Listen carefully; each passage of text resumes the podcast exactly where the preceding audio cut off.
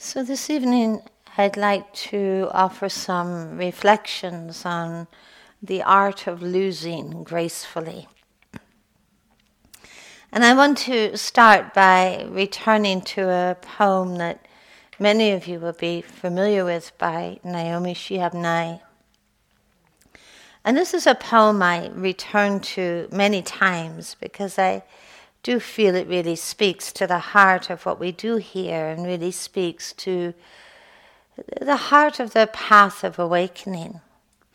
And it's a poem called Kindness. And she writes Before you know what kindness really is, you must lose things. Feel the future dissolve in a moment, like salt in a weakened broth. What you held in your hand, what you counted and carefully saved, all this must go, so you know how desolate the landscape can be between the regions of kindness. How you ride and ride, thinking the bus will never stop. The passengers eating maize and chicken will stare out the window forever. Before you learn the tender gravity of kindness, you must travel where the Indian in a white poncho lies dead by the side of the road. You must see how this could be you, how he too was someone who journeyed through the night with plans and the simple breath that kept him alive. Before you know kindness is the deepest thing inside, you must know sorrow as the other deepest thing. You must wake up with sorrow. You must speak to it till your voice catches the thread of all sorrows and you see the size of the cloth. Then it's only kindness that makes sense anymore. Only kindness that ties your shoes and sends you out into the day to mail letters and purchase bread. Only kindness that raises its head from the crowd of the world to say, It is I you have been looking for, and then goes with you everywhere, like a shadow or a friend.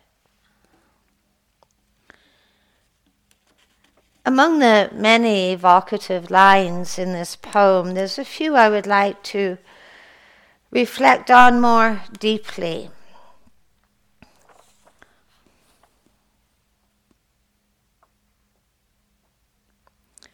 All this must go so you know how desolate the landscape can be between the regions of kindness. How we must be willing to lose things I think life, it seems to me, is, is an ongoing lesson of births and deaths. It's an ongoing lesson of how to lose things. It's a lesson that through time has really been the birthplace of compassion. It's also a lesson none of us can actually truly avoid. But this losing of things can also be the birthplace of very profound distress and fear and anger and denial.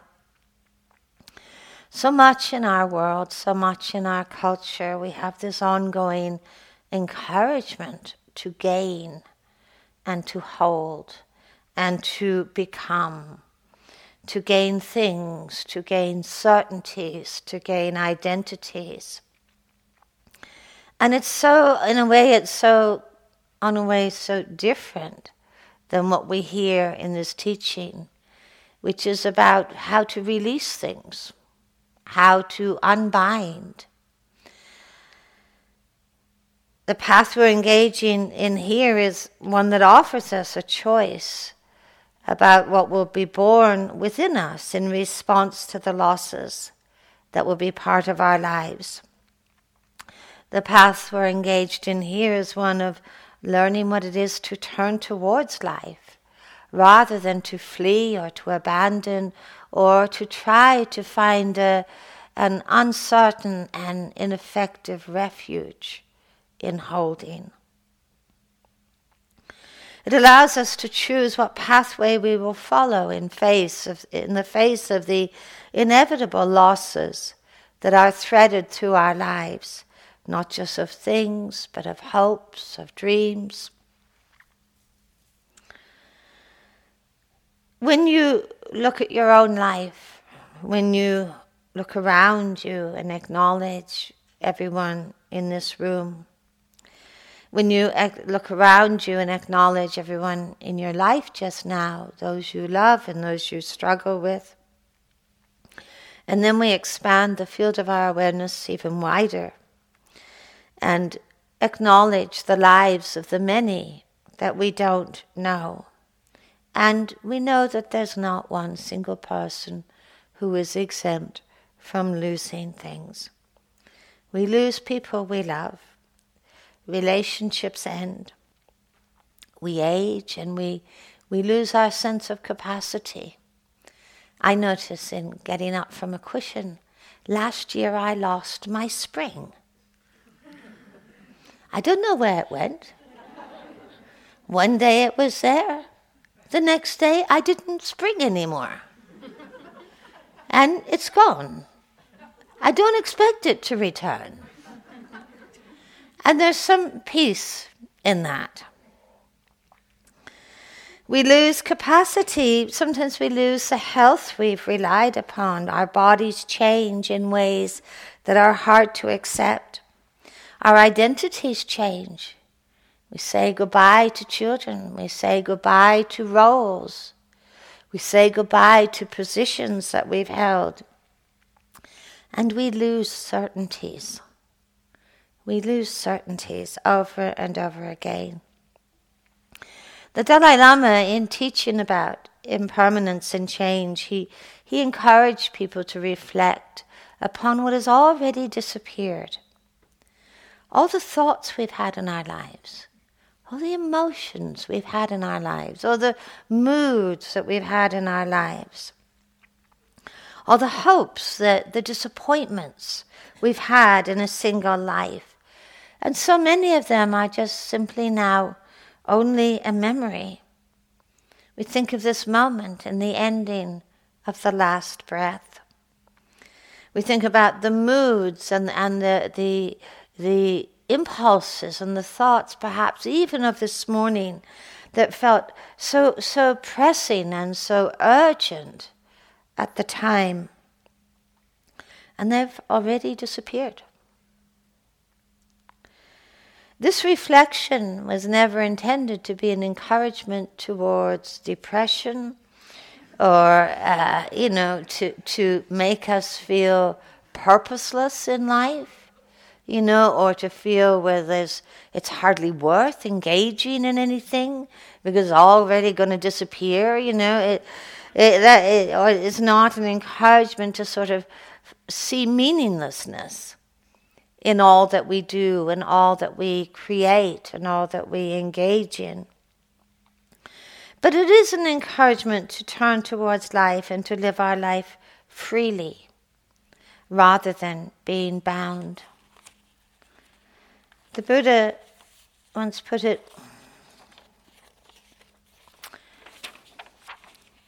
he says, the person who turns fearlessly towards the actuality of distress, the origins of distress, and the path leading to the end of distress, has found the supreme, the secure refuge where there is an end to all distress.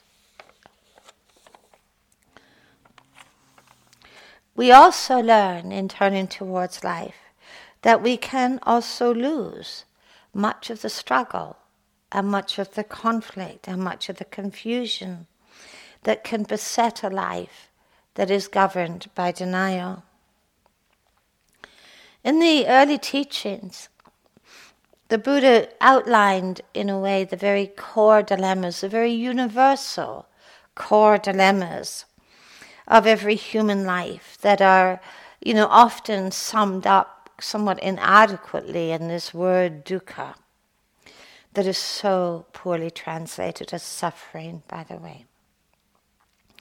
Rather than understanding that the threads of dukkha run through both the lovely and the unlovely equally. The Buddha put it simply dukkha is to be understood. And within, within this understanding lies our freedom. And within this understanding compassion is born. And he said, you know, dukkha is not a problem to be overcome. It's not an enemy to do battle with.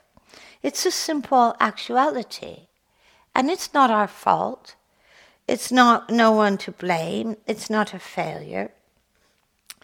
But this willingness to turn fearlessly towards dukkha is really at the, begin- at the beginning of awakening. And I would point out that we spend a lot of our lives at the front line of dukkha. You know, because dukkha is not just about the big changes and the losses and the, you know, the deaths and, and the frailty. dukkha's all those small moments of irritation in a day where, you know, we just feel the rub, you know, we, we just, it's not, the moment's just not quite the way we think it should be or want it to be, you know. dukkha's that rub against the person who irritates us, you know.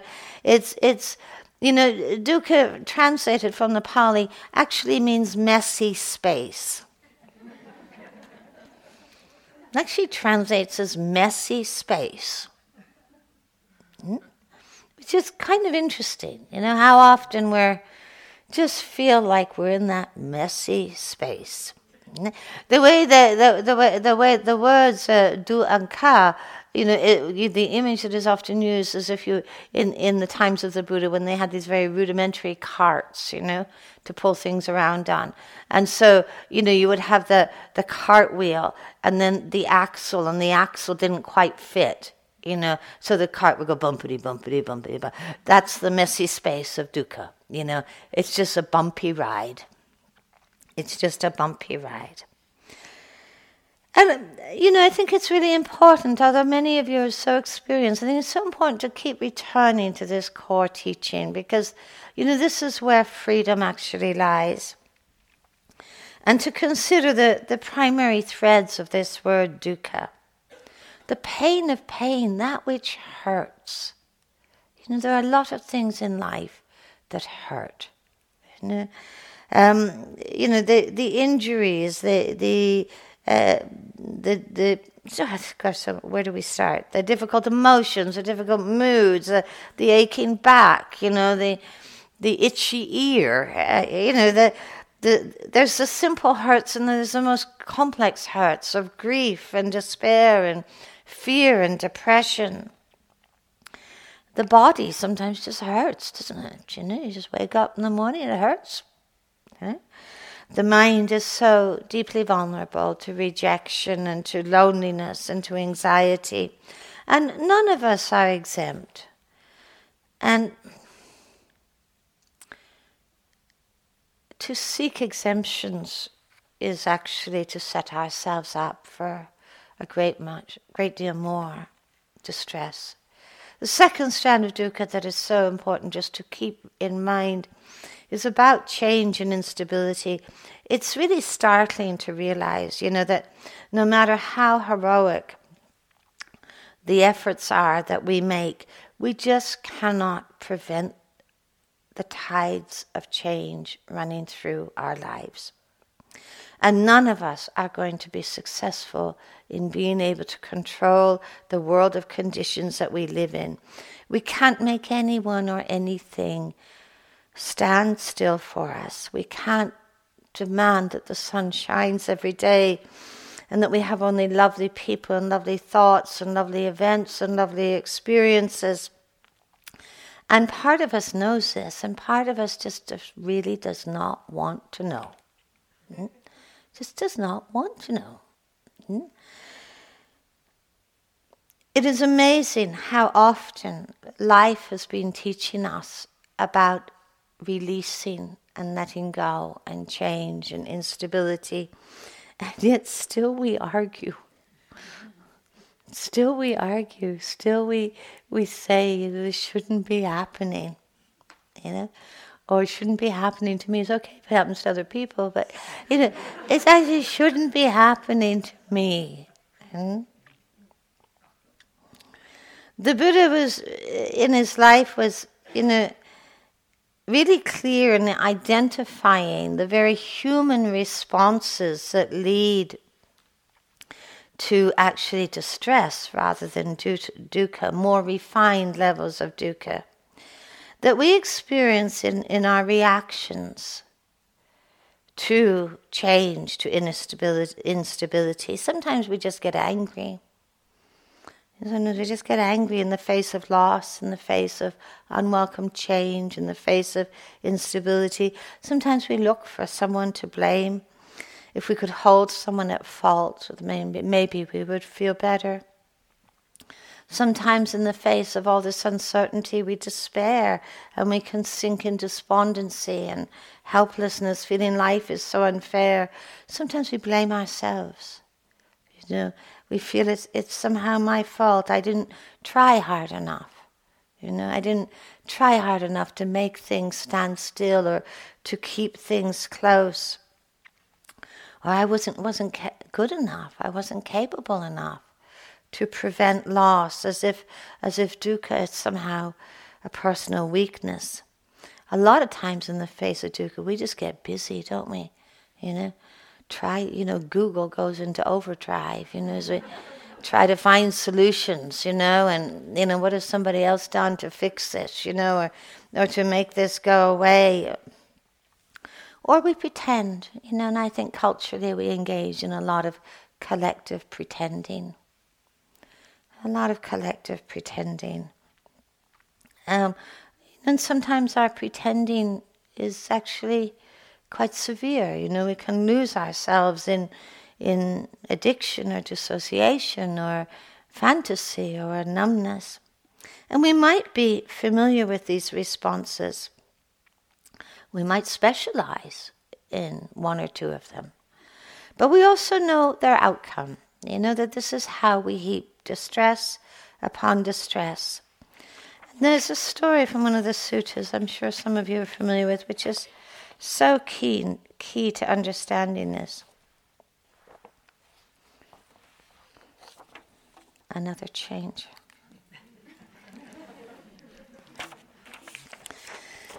It's a very small writing late at night.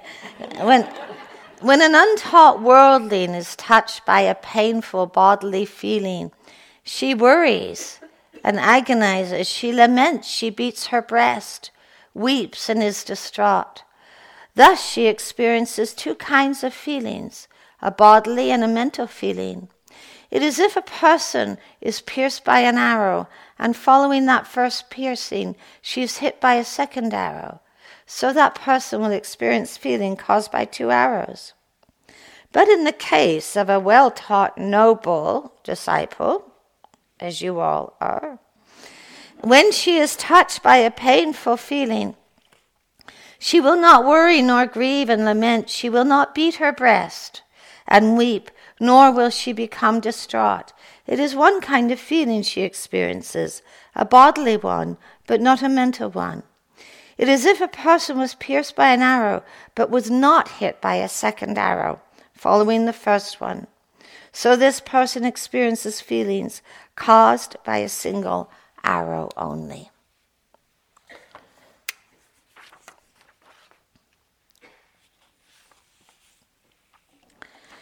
A lot of second arrows fly around, don't they? You know? And we, we really see that as long as we're firing the second ar- arrow, we actually feel that we're doing battle with involuntary renunciation. You know, and this is often our first exposure to let, releasing, unbinding, is involuntary renunciation. You know, it's as if we feel that all that we hold dear, or cling to, all that we love, all that we rely on, is somehow being taken away or stolen from us or snatched away from us. And in involuntary re- renunciation, there's often little grace. There's often found very little stillness and compassion, but resentment and fear and bitterness and anger. I think the very first lesson of compassion is to cease to blame the world or ourselves, to understand that our denials and our reactivity, our fears, our angers, our despairs, our numbness, these are also dukkha. These are also the pain of pain. And they ask to be cared for. before we learn the tender gravity of kindness, we must see the size of the cloth. We know, must know sorrow as the other deepest thing. Wake up with sorrow. Speak. You must speak to it till your voice catches the thread of all sorrows and you see the size of the cloth. I think when dukkha is not understood, when it's regarded as a problem to be overcome, have you noticed how deeply self absorbed we get? You know, we ruminate, we obsess, um, we worry, we become hyper vigilant to threat, and essentially we contract. When dukkha is not understand, understood, we contract around it we no longer see the size of the cloth, but we're often prone to seize upon one thread or one patch and mistake it to be the whole. This is the nature of the contracted mind, that our voice no longer catches the thread of all sorrows. We don't see the size of the cloth. And in that contractedness, something so important is forgotten we forget about the simple and the profound gesture of compassion that can heal, that allows us to embrace and to understand dukkha gracefully, that teaches us how to lose things without bitterness or despair. It's not to suggest in any way that loss is emotionally neutral, because it's certainly not was not trying to turn ourselves into blocks of wood. You know, loss is deeply sad. Loss is heartbreaking. But I think we learn to mourn our losses as mature women, as mature human beings. Compassion in the early teachings is not a singular emotion. In fact, it's not presented as an emotion at all. It's spoken of as a virtue.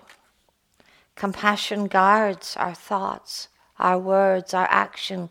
Compassion guards the well being of our minds and the world. It teaches us to care about the kind of footprint that we leave on the world and that we leave upon our own heart. Compassion is spoken about as a seed of potentiality, a capacity that lies within each of us, that all of us have the potential to know very deep, very profound, transforming compassion. Compassion is also spoken of as an intention, a cultivation, a pathway, as much as we develop our capacity for mindfulness. So too, we to develop and train our capacity to incline our minds and hearts towards compassion. Compassion is also spoken about as a fruition. This is the landscape of the awakened heart, embodied in our thoughts, our words, our actions, in our way of being present in all moments and all events. I think for many we can have such, you know, historical and deeply pa- embedded patterns of, you know, self judgment, of inadequacy, of self criticism, that we may find it much easier to hold others in a compassionate way than ourselves. In, in the early teachings, compassion is really not for self or other. In fact, it might be truer to say that compassion flourishes, even relies upon softening the voices of self and other, knowing that it is in this division of self and other that this is the fertile ground in which aversion and fear, mistrust flourish. Compassion instead is for dukkha. However, wherever it appears, compassion is seen as being the only response that makes sense anymore. As it says in the poem, it sends you out into your day to read letters and purchase bread. Only kindness, compassion that raises its head from the crowd of the world to say, It's I you've been looking for and goes with you everywhere. there's two primary dimensions to compassion. The first, and the word in Pali, is, is anukampa. It really translates as an empathic stillness. The heart that can tremble it is this as compathic st- stillness we develop as we look out the window where the Indian in a white poncho lies dead in the, by the side of the road, and you must see how this could be you, that he too was someone who journeyed through the night with plans and the simple breath that kept him alive. I think this empathic stillness asks us to travel many places that might not be comfortable for us to go. It asks us to travel to the place of the person who annoys us, irritates us. Compassion asks us to travel to the places the person might live that we, that we hate or, or fear. Compassion asks us to travel to the landscape of violence and rage and ignorance, to the dying, to the child of famine also to the places in ourselves that it's not always comfortable to go. Our judgments and our fears, our angers, our impatience, our disappointment. What does this empathic stillness require in the face of the chaotic and the, the, the disappointing, the unsettling, the unacceptable? What does it mean to really understand understand that this could be me without making it mine. This could be me without making it mine. This empathic stillness, it seems to me, really asks us to step out of our narratives, our explanations, our judgments, our interpretations, to step out of our problem solving mode and to be still in the early traditions, this is empathic stillness is often described as being able to listen to the cries of the world. And certainly, this empathic stillness asks us to put down our, our busyness and our numbness and to be touched deeply. We really do see, I think, how much mindfulness and the sensitizing that comes through mindfulness, the intimacy that comes through mindfulness, is the forerunner of compassion. Because that's when we can pause, that's when we can be awake, that's we can that's when we can listen. I think, you know, there's so much in this path, but certainly compassion really asks us to learn to love stillness far more than distractedness or agitation or busyness. Compassion needs intimacy. Compassion is not found at a distance. And yet, it is often the greatest gift that we can offer to ourselves or to another in the midst of distress is this quality of empathic listening. And you know, this is perhaps not so difficult for us to bring to a crying child or an injured animal or a loved one who's facing some catastrophic change. It's far more difficult, isn't it, to bring this empathic stillness, challenging to bring to those who act out of rage or fear or ignorance, who perpetuate injury or suffering. My first and greatest teachers were not those who just spoke about compassion, they were those who truly embodied compassion.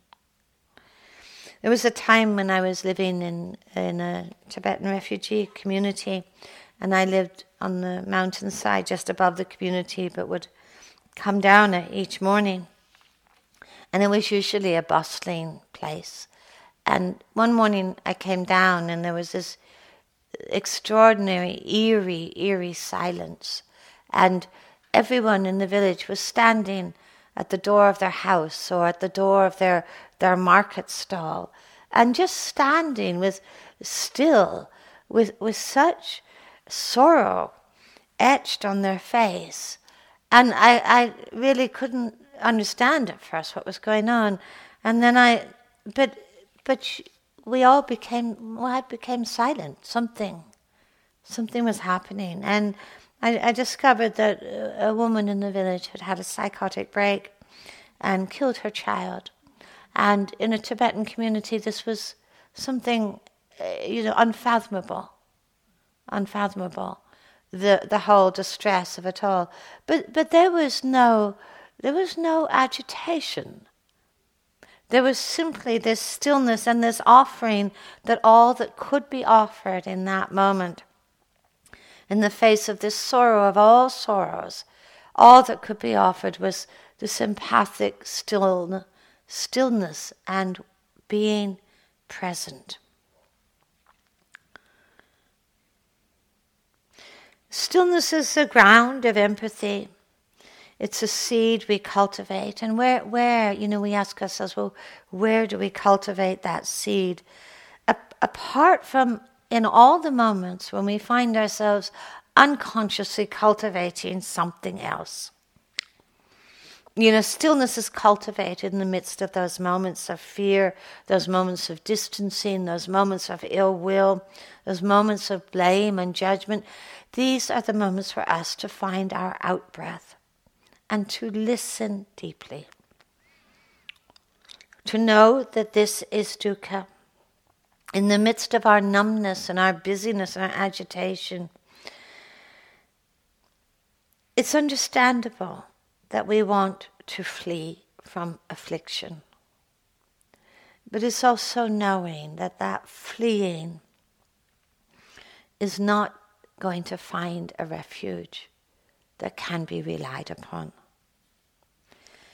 And I think we can remind ourselves again and again of the power of stillness. I'm often reminded of, you know, the the Buddha's statue, this mudra, you know, this this gesture of the Buddha touching the ground. You know, it's said that on the night of his awakening, when he was assailed by the forces of Mara, of everything, that when he faced everything in his own mind that caused affliction, and that you know encouraged him to flee and to abandon his quest his response was to reach down and to touch the ground.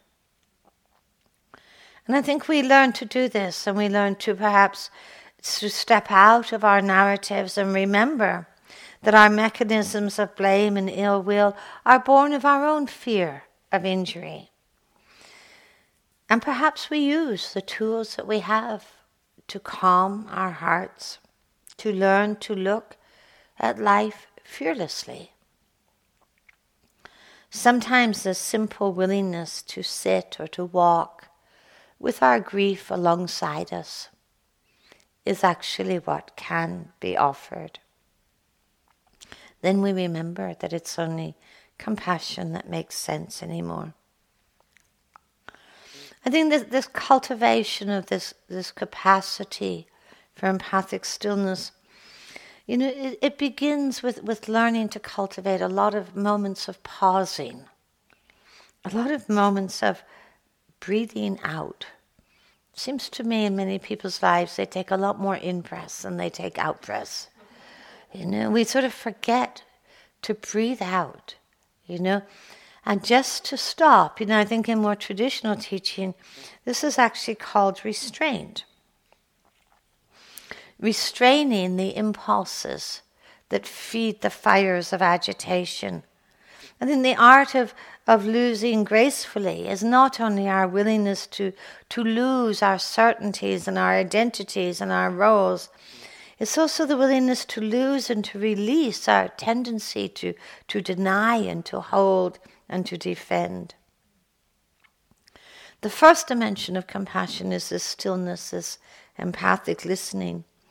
But it's, it's interwoven, intrinsically interwoven with the second dimension of compassion called karuna, which is resp- to respond, to, to reach out, to act, to alleviate distress whenever it can be alleviated, to reach out to act, to alleviate and to uproot the causes of distress. We should never think of compassion as somehow a prescription to sit on the sidelines of life and watch. It's, it's an invitation to engage. It's an invitation to courage. I mean, certainly not all dukkha can be solved, um, but all dukkha can be responded to. Sometimes all we can offer is stillness, sometimes what we can offer is action.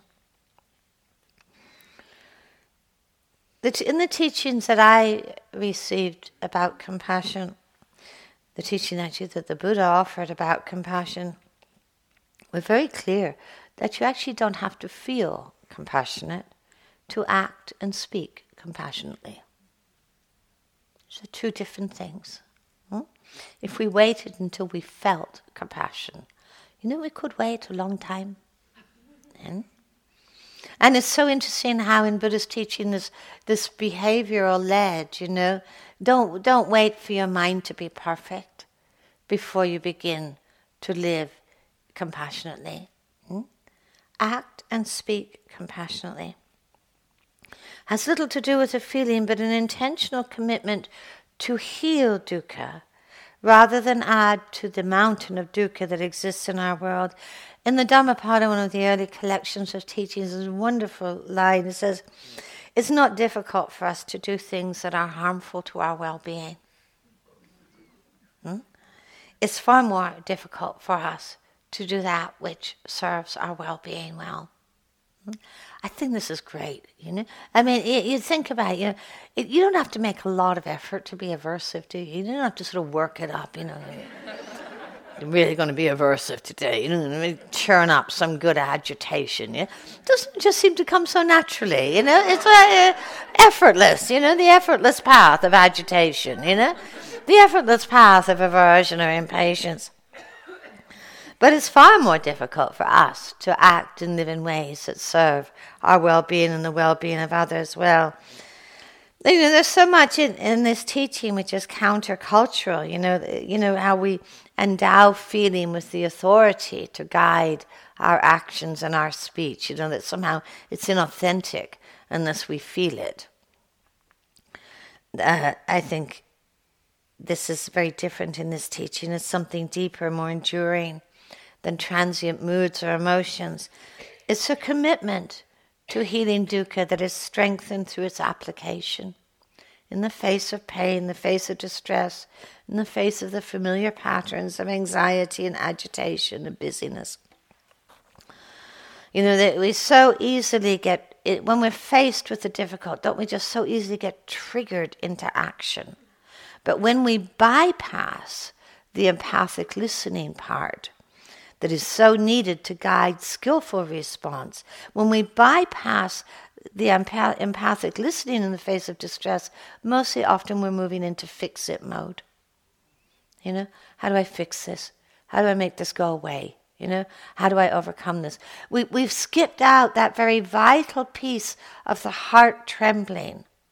And it's out of that vital piece that there comes a kind of response which is not a disguised aversion, but which has something to do with understanding dukkha and responding skillfully.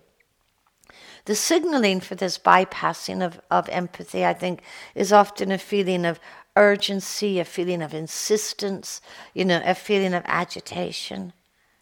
You know, we are so not short of opportunities to understand dukkha and to ask what is needed. You know, these, these small things matter. You know, this aching back or this difficult mood, the person who irritates us or the people that we sorrow with.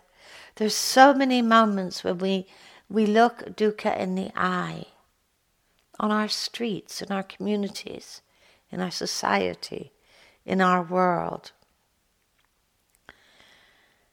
This is our classroom. You know, sometimes in the face of dukkha, this is when we hear the voice of self and other begin to arise so powerfully and so loudly. You know, sometimes the other is external, sometimes the other is internal. But whenever that voice of self and other is simultaneously arising, we should know we're in trouble. You know, we are far away from compassion and we are in the landscape of perpetuating distress and all the isms that beset our world. But we know too that this pattern of self and othering arising is also the cries of the world, the cries of our inner world that merits compassion. And we also know that what we feed will grow that what we practice, we will become more adept at. And I think this practice really frees us to choose what it is that we feed and practice. And wisdom guides us to feed and nurture, and practice what frees our heart and our capacity for empathy and response. The world we live in is burdened by so much distress and the world we live in is in so much need of depths of compassion. You know, the early images of compassion are often, uh, there's two that really stand out, and we often only see the one. You know, we often see that, like the Kuan Yin statues we have here of the Bodhisattva receptive. Um, and we forget that the other image that you see very much, certainly in Asian societies, is the warrior image. You know, the, the compassionate warrior who is really resolute in their commitment to uprooting the causes of dukkha. Compassion doesn't allow us to distance ourselves from this world. It encourages us to participate because there is much that is unacceptable. Hmm? And learning to accept does not mean all things are acceptable. And there's much that is unacceptable and that perpetuates and continues so much unnecessary pain. This doesn't invite blame or judgment, but invites a commitment to say no and at times to withdraw our consent. Just as we learn to lose gracefully in so many areas of our lives, we learn too to lose our fears and our apprehensions, our opinions, and our views. And know that we live in the midst of our life where, you know, where all things, all our words, all our acts, all our thoughts actually make a difference. There's a teaching by Dogen. He says meditation is to study the self, and to study the self is to forget the self. To forget the self is to be awakened by all things. To be awakened by all things is to let body and mind of self and other fall away. But in this, this emptying of selfing stands alongside the teaching of connectedness and care. As Shantideva puts it, just as these arms and legs are seen as limbs of a body, why are embodied beings not seen as limbs of life? Okay, thank you for your attention. If we could have just a moment quietly together.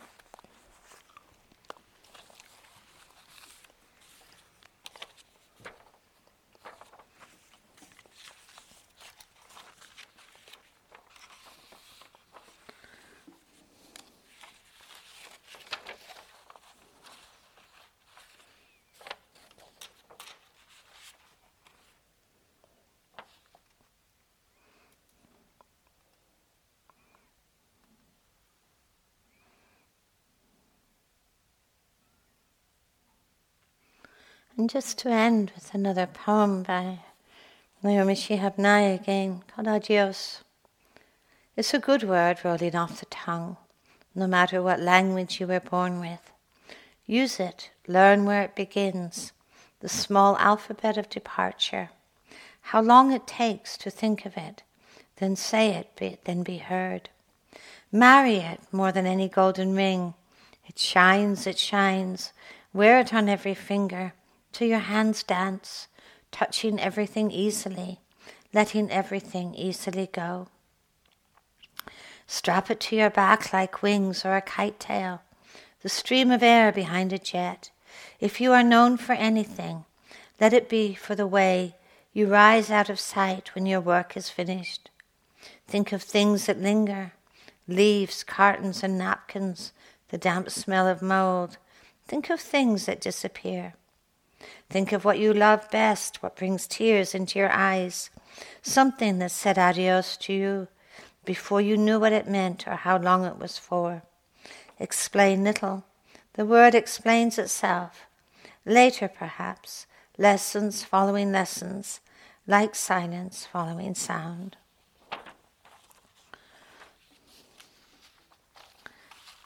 Okay, so we some time now for some walking before we come back for the last group sitting.